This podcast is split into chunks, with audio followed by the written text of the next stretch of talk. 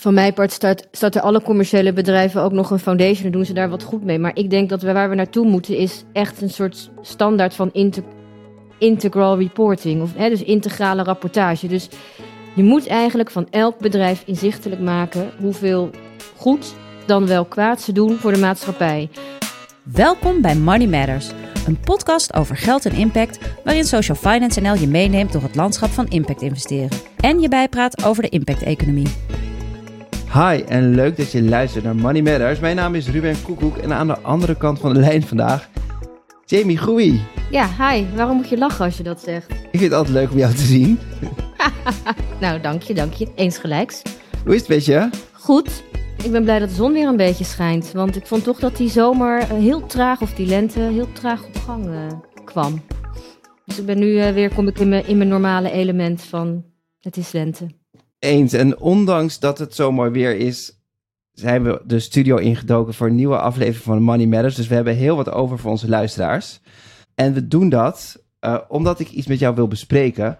Uh, namelijk corporate philanthropy of bedrijfsfilantropie.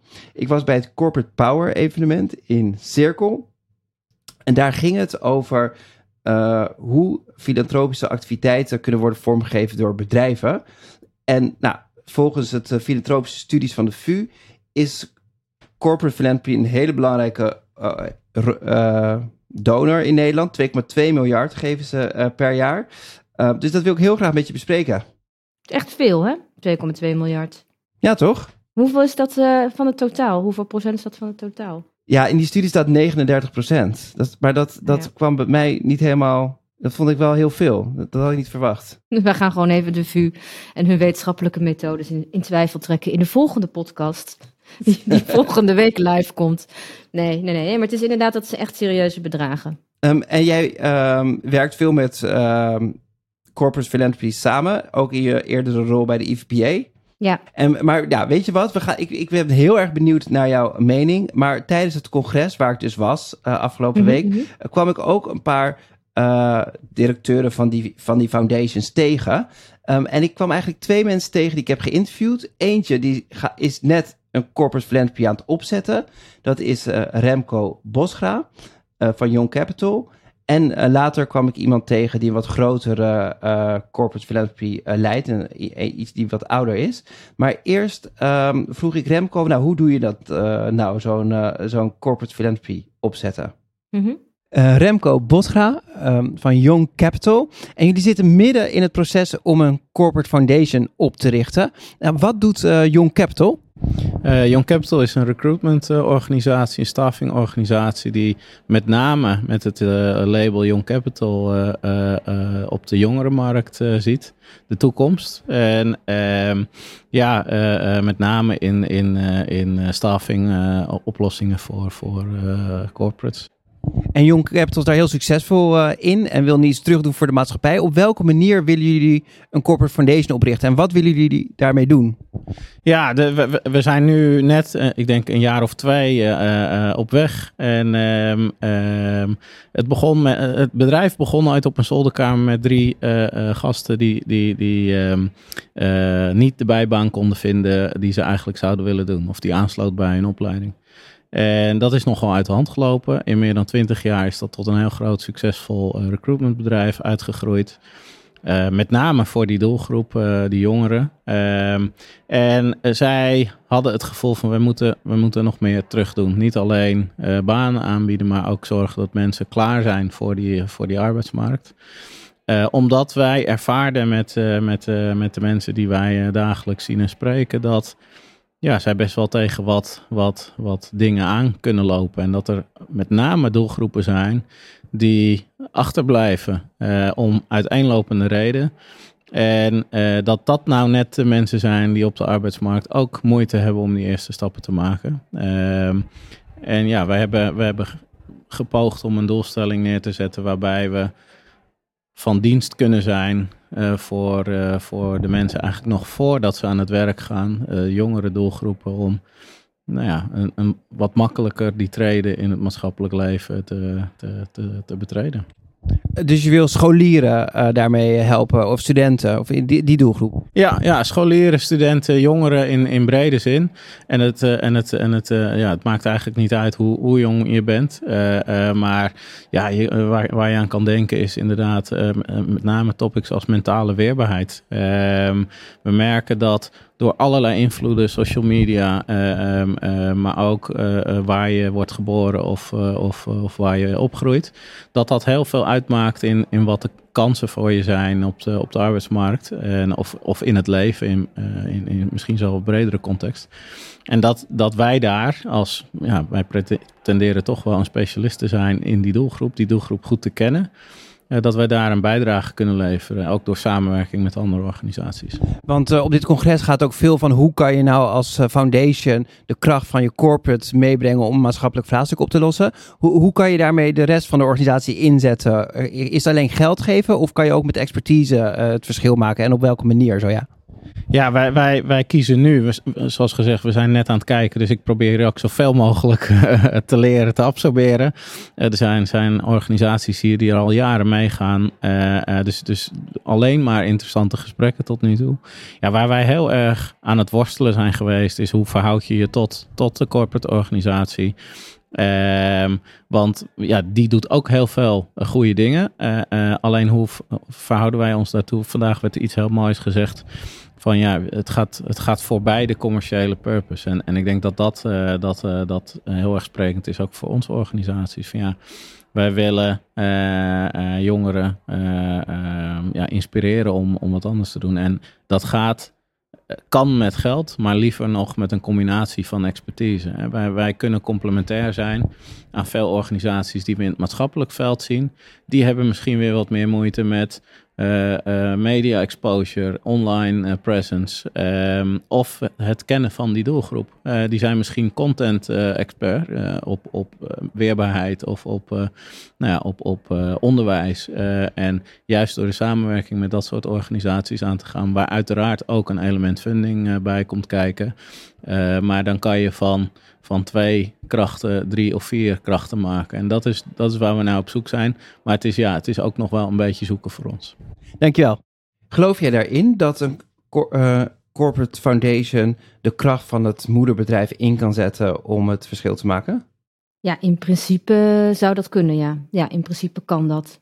Maar ik denk hier, ik vond de uitsmijter, uh, uh, we zijn zoekende wel de juiste, denk ik. Want dat is wel echt wat denk ik in het geval van uh, Young Capital um, aan de hand is.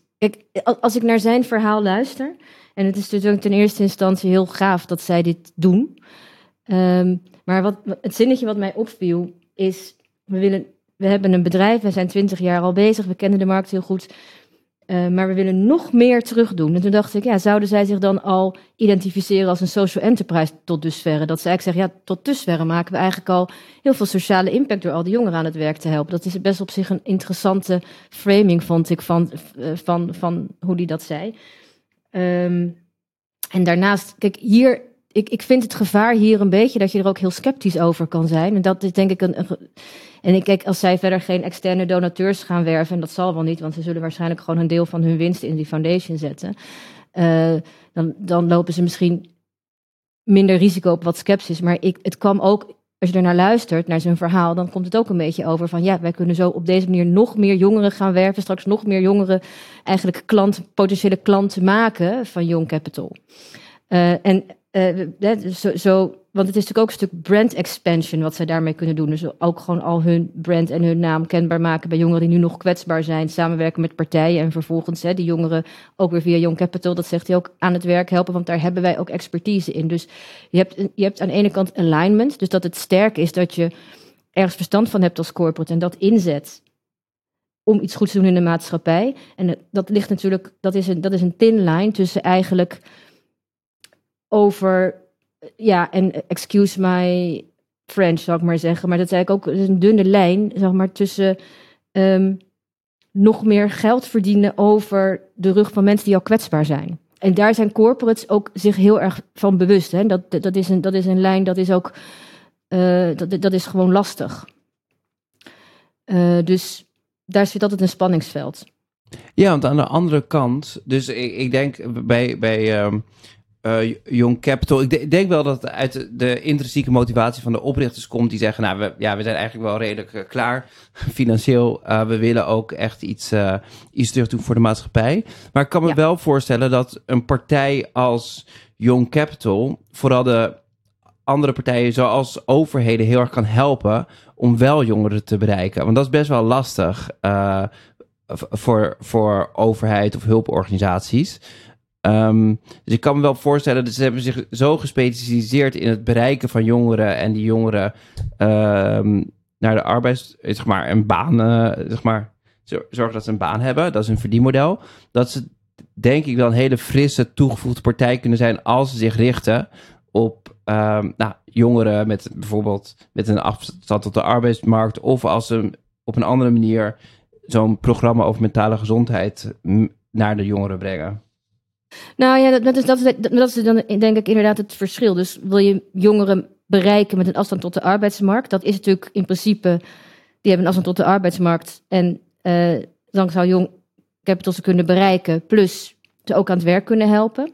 Dat is inderdaad impact, maar dat is ook voor hun, dat serves also commercial purpose zou ik dan zeggen.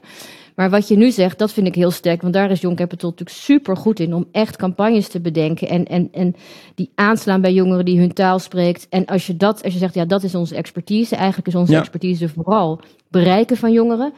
En je zet dat in voor jeugd, je helpt daar jeugdzorg mee om helemaal even los van dat werk gewoon jongeren te bereiken die misschien nu onzichtbaar zijn, maar wel hulp nodig hebben. Daar zijn er heel veel van. Ik heb zelf in jeugdzorg gewerkt. Dat, dat is heel gaaf. Dus daar zie ik echt een, zal maar zeggen, toegevoegde waarde die ook geen directe benefit is weer terug voor het bedrijf. En ik zeg niet dat dat per se slecht is, maar dat is wel heel duidelijk van, kijk, dit doen wij gewoon om, om, om jongeren in de knel te helpen. Dus dat is, dat is iets wat zij inderdaad vanuit hun core missie heel goed zouden kunnen doen. En mag het? Mag je als corporate foundation dingen doen die ook goed zijn voor eh, het, het bedrijf? Eh, En dat bedoel ik even Ja. ethisch, hè? De- niet fiscaal of zo. Ja, ik denk dat je al. Ja, weet je, ik denk dat, dat dat goed doen altijd moet mogen. Het is alleen dan een beetje de vraag: ga je dat filantropie noemen? Of noem je dat social? Noem je dat gewoon? Dat is de social impact die wij hebben met het werk wat we doen. Dus eh, en ik vind als voor mij zou ik zeggen, als social, als Young Capital meer mensen gaat bereiken met afstand tot de arbeidsmarkt, dat doen ze succesvol. Dat, is, dat maakt ze sociale impact mee. Dat maakt hun deels eigenlijk een. Dan hebben ze eigenlijk, eh, ja, dan zijn ze ook deels een, een, een- zou je kunnen zeggen, een, een social company of ze maken social impact met hun company. Is dat per se filantropie? Dat Ja. weet ik dan niet. Nee, precies. Dus eigenlijk, ehm, maar het mag positief op je afstralen, maar je moet in die corporate foundation dan die activiteiten eh, inrichten die niet, die verlieslatend zijn op de een of andere manier. Ja, ik, ik zou dat ook doen voor de, voor de publieke opinie. Weet je wel? Dus als je natuurlijk. Kijk, in, in het algemeen, als jij geld stopt in een foundation. om een doelgroep te helpen die uiteindelijk klant bij jou wordt. Ik zeg niet dat Young Capital dat doet, hè, dus even in het algemeen. Ja, Dan ja, ja. zouden mensen kunnen zeggen: ja, lekker makkelijk zo'n foundation, weet je wel. Dus, ehm, dus daar zou ik zelf voorzichtig mee zijn. Maar dat wil ook niet zeggen dat je als bedrijf, stel Young Capital, dan maar gewoon kinderboerderijen moet gaan schilderen omdat je absoluut geen link wil met de business. Dat is natuurlijk zonde. Ze hebben heel veel expertise. Maar daarom zeg ik van Ja. sterker is dan jeugdzorg helpen om jongeren te bereiken. Of in het algemeen jongeren te bereiken. Van dat is onze expertise, dat gaan we inzetten. Dan zeggen we gaan jongeren die een afstand hebben tot de arbeidsmarkt aan het werk helpen. Ja, waarom moet je dat via de foundation doen? Precies, In principe, precies. hè? Ja, Dus dat, dat, dat zou een vraag kunnen zijn ja precies. van de precies. publieke opinie, onze luisteraars. Ja, nee, ik, eh, ik heb hem helemaal door. Ehm, en Young Capital is dus nog echt zo- zoekende. Die, die start het Ja, hele proces precies. om een corporate foundation te starten.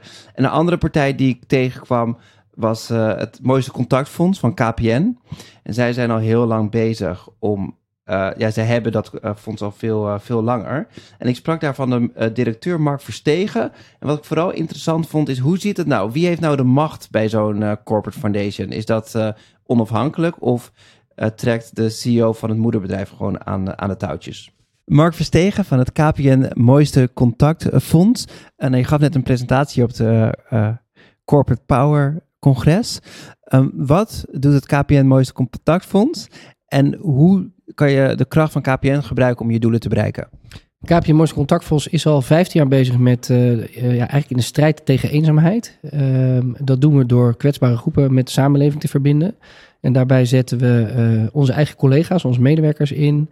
we hebben natuurlijk een budget en, en, we zetten ook vooral de technologie van KPN in. Omdat wij zijn een bedrijf dat mensen met elkaar verbindt. en dat doen we al meer dan 150 jaar. En dat doen we dus ook voor kwetsbare groepen. En dat doen we met het KPN Mooiste Contactfonds. En ook medewerkers hebben daarin een rol. Ja, ruim 2000 medewerkers uh, werken jaarlijks, uh, doen jaarlijks vrijwilligerswerk voor het fonds. Dat is zowel, ik zou maar zeggen, bij de fun-evenementen, de leuke dingen, waar we bijvoorbeeld met kwetsbare groepen naar het museum gaan of naar, naar een voetbalwedstrijd van de KNVB. Maar ook meer inhoudelijk vanuit de eigen expertise in een project dat wij doen met het Oranje Fonds. en dat project heet Ondernemen tegen Eenzaamheid. En als stichting heb je natuurlijk je eigen doelen. En die zijn misschien parallel, maar die zijn anders dan natuurlijk de doelen van, een, eh, van het uh, bedrijf. Um, en in jouw stichtingsbestuur hoorde ik, heb je drie mensen vanuit KPN, volgens mij bestuurders, en drie externe. Maar, maar wie heeft er dan uiteindelijk voor het zeggen? Hoe gaan die discussies in dat bestuur? Dat, is heel, dat is heel interessant, want uh, de, die, die, die bestuursleden die erin zitten vanuit KPN, die hebben natuurlijk ook allemaal hun eigen specialiteit. Nou, de CEO is de CEO. Uh, maar er zit ook de HR-verantwoordelijke zit erbij en de directeur corporate communicatie. Nou, dan heb je natuurlijk wel al wat elementen die uh, zeker in de activiteiten van het fonds uh, kunnen bijdragen van hoe, hoe gaan wij dat dan bijvoorbeeld communiceren of hoe gaan wij er medewerkers bij betrekken. Maar we hebben ook echt specialisten op het gebied van, van de strijd tegen eenzaamheid.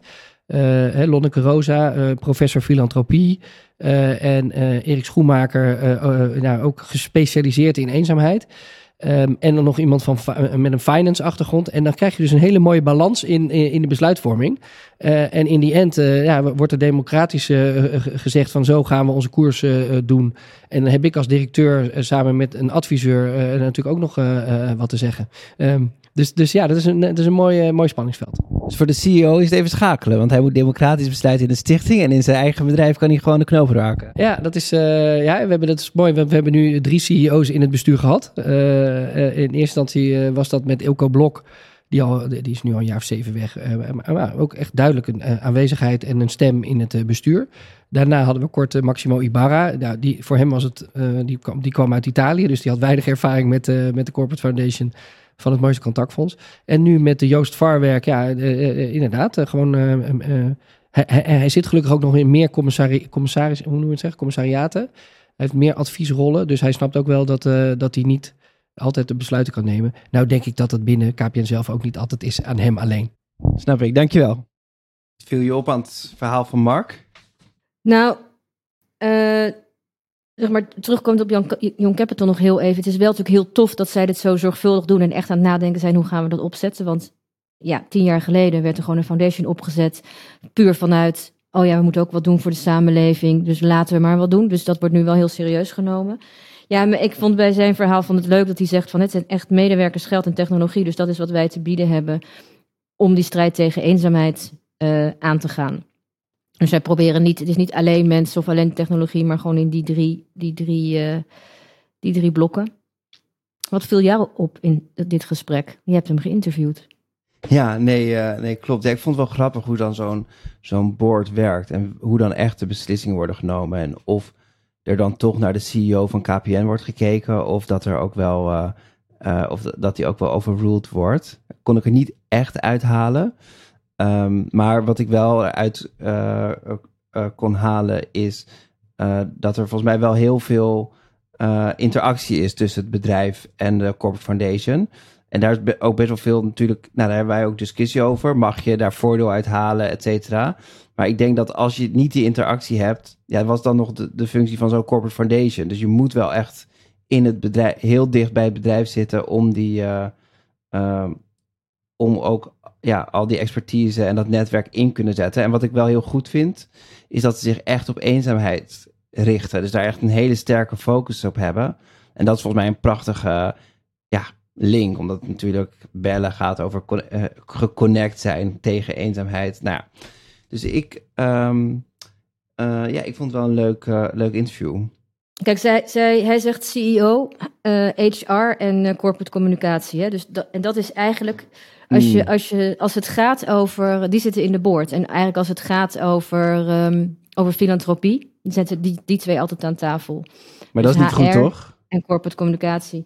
En de CEO. Nou ja, kijk, je moet ergens draagvlak kunnen creëren binnen de organisatie. Dus als je helemaal geen mensen uit de, board, eh, uit, uit de corporate in je board hebt, dan wordt het echt een eiland. En dan moet je gewoon de hele tijd terug gaan. Dat, dat, dan wordt de kloof te groot.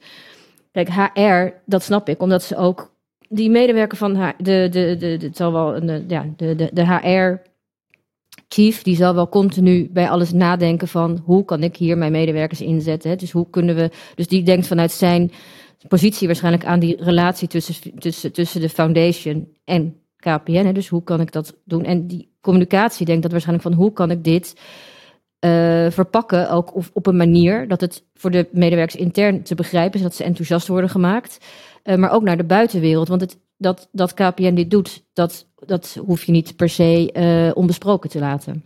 Dus die, die combinatie zie je gewoon heel veel in de board. Het is heel vaak gewoon HR, corporate communicatie en, en iemand eh, van eh, ja, de CFO of de CEO zit er vaak in. En Ja. kijk, iemand als, als Lonneke Rosa, ik denk dat die, weet je, want je, ja, hoe gaan die besluiten? Ik denk dat die behoorlijk serieus wordt genomen, want die kent gewoon een, een heleboel corporate foundations. Zo niet, ik denk wel, eh, bijna alle grote in Europa kent zij ook gewoon goed. Dus zij kan natuurlijk ook wel vanuit haar expertise daarin ja, risico's en mogelijkheden continu blijven aangeven. En ook wat er, wat er gaande is in het veld. Dus ik denk dat zo iemand best wel een behoorlijke stem kan hebben in, eh, in, de, in de board. Ja, nee, ik zei, ik denk dat het heel goed is dat de CEO betrokken is. Ik zou ook wel en HR snap ik ook wel. Ik zie daar wel het gevaar in dat er heel erg gemeten wordt op input. Van hoeveel vrijwilligers hebben we ingezet. Terwijl dat, wat mij betreft, minder zwaar weegt op wat, wat hebben die vrijwilligers dan gedaan. Eh, en eh, dus dat is denk ik een gevaar. En de communicatie is ook een gevaar dat natuurlijk wordt gezien als een, vooral een communicatiemiddel.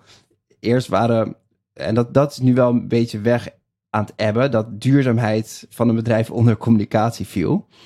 Ik noem geen namen. Ja. Ehm, Nee, doen we niet. Maar het, maar het, het eh, ja, ik denk een corporate foundation, als je dat ook eh hiërarchisch onder communicatie laat vallen, dan is dat denk ik echt wel een, eh, een risico. Maar een, bestuurder in je, die van communicatie is, dat snap ik een, eh, een stuk beter. Ik kan me ook voorstellen dat je gewoon commercie aansluit. Iemand die gewoon voor, voor de directeur major accounts of zo. Ik weet, ik weet het niet. Maar dat, zeg maar, de, de link met commercie is denk ik wel heel, heel, heel goed. Nou ja, gewoon kijk, weet je, ook als je die HR-kant, als je kijkt naar medewerkers, hij, noemde twee dingen. Tenminste, hij noemde in eerste instantie van leuke uitjes om contact te maken. Dat is, zal maar zeggen, niet strategisch ehm, eh, vrijwilligerswerk. Hè. Dat is gewoon leuk, gezellig. Iedereen binnen KPN die kan wel een eenzame persoon meenemen naar het theater. Ja, dat, dat, dat, kan, zo, dat, dat kan sowieso. Ik, alle eerlijkheid denk ik soms dat dat misschien wel gewoon leuker is voor de vrijwilliger dan, dan degene aan de receiving end. Want het is heel vaak een beetje eenmalig en hè, van korte duur. Eh, nou, los van het feit dat het natuurlijk best wel impact kan hebben, maar oké. Strategisch vrijwilligerswerk is wel lastiger om in te zetten en te organiseren. Ehm, en dat heeft eigenlijk ook echt alleen maar meerwaarde als je dan ook lange tijd je daarvoor inzet. Dus weet je, als je natuurlijk de mensen, de, de commerciële mensen gaat inzetten bij een aantal bedrijven van het ondernemen tegen eenzaamheid, het programma met Oranje Fonds. Ja, dan kan natuurlijk echt meerwaarde hebben. Maar dat zal dan niet gaan over twee keer tien uur, bij wijze van spreken. Maar dat zou dan echt over langere tijd moeten gaan. Want we weten dat dat soort type strategisch vrijwilligerswerk eigenlijk alleen maar zinvol is als je daar echt wel minimaal een half jaar en met een bepaald aantal uren aan besteedt. Want, je, want, want er is vaak toch wel een grote kloof Ja. Een filantropisch of een, een, een, een, social initiative dat iets probeert te doen en iemand van, vanuit commerciële gedachtegoed van een grote corporate.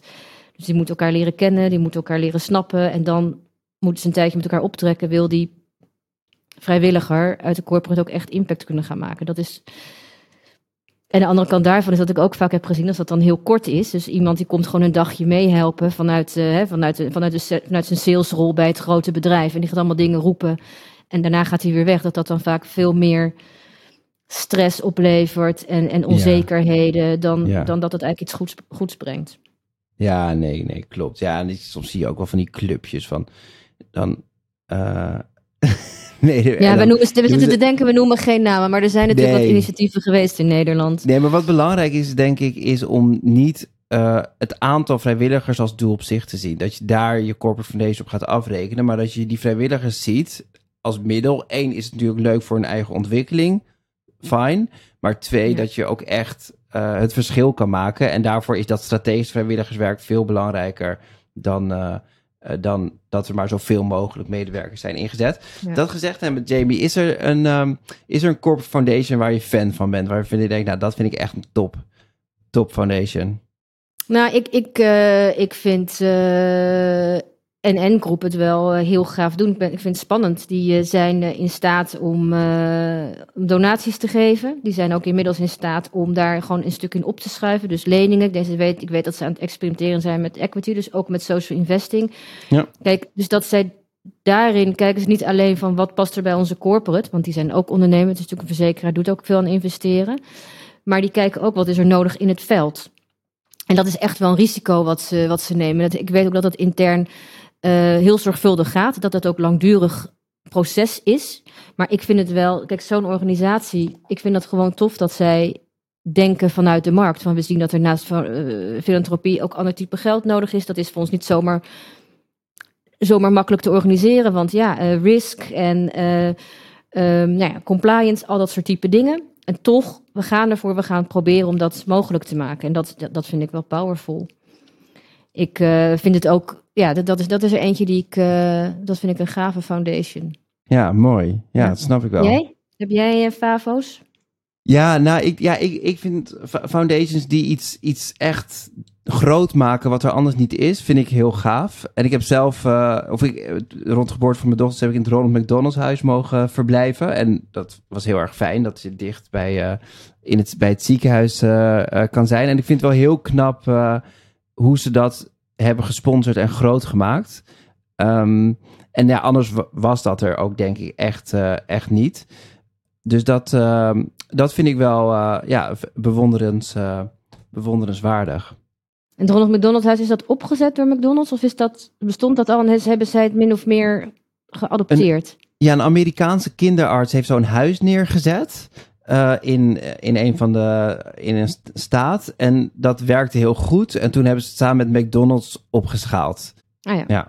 ja. Uh, en nu is het wereldwijd uh, een. en heel veel vrijwilligers die er aan werken. En, en ze halen ook veel donateur geld op aan van, van donateurs. Ja. En allemaal Happy en, Meals door het infuus. Allemaal, nou, ja, ik kreeg, ja, ik kreeg met, met Vaderdag wel inderdaad zo'n zo'n McDonald's ontbijt. ja. Lekker. Zo'n Mac-egg ontbeet ik toen. Ja, ja maar, maar het, het, idee was goed. Dat had nog wel de grootste impact op jou, of niet? Ja, ja, ja, ja, ja precies. Maar, maar vind je, want McDonald's heeft natuurlijk ook wel een, uh, een reputatie als het gaat om uh, kinderen volstoppen met calorieën. Vind je dat, vind je de, dat uh, een bedrijf wat maatschappelijk misschien niet helemaal het juiste doet, wel een corporate foundation moet starten? Of zeg je van ja, fix dan eerst gewoon je, je impact die je maakt met je bedrijf? Ja, van mijn part start, starten alle commerciële bedrijven ook nog een foundation en doen ze daar wat goed mee. Maar ik denk dat we waar we naartoe moeten is echt een soort standaard van integral reporting. Of, hè, dus integrale rapportage. Dus je moet eigenlijk van elk bedrijf inzichtelijk maken hoeveel goed dan wel kwaad ze doen voor de maatschappij. En dan heb je gewoon, dan heb je gewoon een soort van level playing field waar je met elkaar gesprek kan voeren. Dus als McDonald's nou, een aantal miljoenen zal het zeker zijn, uh, zeg maar, steunt in het Ronald McDonald Huis. Maar aan de andere kant kost het ons, de maatschappij, uh, nogal wat aan uh, klimaatkosten, het natuurbehoud in, weet ik veel, Argentinië, dierenleed. Nou, ik noem, noem maar de hele keten op van dingen waar zij in actief zijn. Als we dan daar, zal maar zeggen, in kaart brengen wat er van de positieve of negatieve impact is. Ik denk dat dat naar de negatieve kant gaat uitvallen, maar oké. En daar tel je dan de foundation bij op. Dan denk ik dat ze nog steeds in de min komen. Maar ik zou het fijn vinden. En ik denk dat het ook nodig is dat alle bedrijven. Een, uh, zeg maar gewoon een, een, een, integraal gaan rapporteren. Op, ze rapporteren al op hun financiële winsten. Maar laten ze dat ook maar doen op, uh, op de impact die ze wel of niet maken. En als dat negatieve impact is, dan weten we dat ook. Dus als Shell min 100, hè, dus voor elke euro die zij verdienen, dat dat de wereld, de maatschappij, allerlei landen bij elkaar 100 euro kost. Nou, dan weten we ook meteen wat er in die foundation thuis hoort. Ik bedoel, Precies. zo zit ik er dan ook wel een beetje in. Dus, we, dus, dus voordat Shell gaat zeggen, we hebben zus en zoveel in de foundation gestopt, zou ik dan eerst willen zien, oké, okay, dat is hartstikke gaaf. En hoeveel, kwaad, of hoeveel schade heb je aangericht met je, met je corporate, met je, met, je, met je direct activities? En dan tellen we het bij elkaar op. En dan kunnen we zeggen of we dat met z'n allen een goed of niet zo goed verhaal vinden. Dus het gaat op het hele plaatje. En een corporate foundation kan ertoe bijdragen dat je een positieve footprint op wat voor manier dan ook hebt in de maatschappij. Maar uh, je hele huis moet, uh, moet op orde zijn. Mag ik zo concluderen? Ja, precies. En dat weet je, en ik vind dat dat ook voor een, voor een, voor een Young Capital van KPN natuurlijk niet zo zeer geldt. Die, die, die, maar ja, een Shell is wel een ander verhaal. Weet je, die, die, dat is natuurlijk heel discutabel ook, de schade die ze toebrengen. En daar hebben ze zelf allemaal verhalen rondom daar vind ik het anders. Dus daar, ik zou, alle bedrijven zouden hun impact moeten meten, maar dat soort type bedrijven vooral. Kijk, dankjewel. We gaan door met de uitsmijter. Wat moeten we vooral niet meer doen? Wat gooit Money Matters het liefst vandaag nog het raam uit? Jamie. Nou ja, jij zei het al een beetje, maar wat, uh, wat mij wel stoort is dat foundations onder bepaalde afdelingen uh, hangen. Overduidelijk om eigenlijk die afdeling uh, te, te, stutten. Dat kan communicatie zijn, dat kan HR zijn. Uh, ja, ik zou niet weten wat, wat, wat nog meer kan, maar dat soort, type, dat soort type plekken, daar hoort een foundation echt niet thuis. Die hoort echt onafhankelijk te zijn. En ook tot een zekere hoogte zeker onafhankelijk besluiten te kunnen maken. Kijk, en mijn, uh, mijn uitsmijter is eigenlijk schizofrene mensen of bedrijven die aan de ene kant heel veel winst maken en aan de andere kant dan uh, denken da daarnaast op een hele andere manier het geld weg te kunnen geven. Het moet, zoals jij zei, één geheel zijn. Uh, alleen dan kan je echt, echt impact maken. Yes, dat vind ik ook. Dankjewel Jamie. We zijn aan het eind gekomen van weer deze, deze aflevering 56 van Money Matters. Productie Daniel van de Poppen van Spraakmaker Media. Redactie Daphne Splegger, Sam Wansink en Egidio Bundel. Inhoudelijk partner Cirkel van de. En mede mogelijk gemaakt door Vriendenloterij en het Oranje Fonds. En wil je niks missen van deze podcast? Abonneer je dan op Money Matters via je favoriete podcastkanaal. Tot de volgende keer.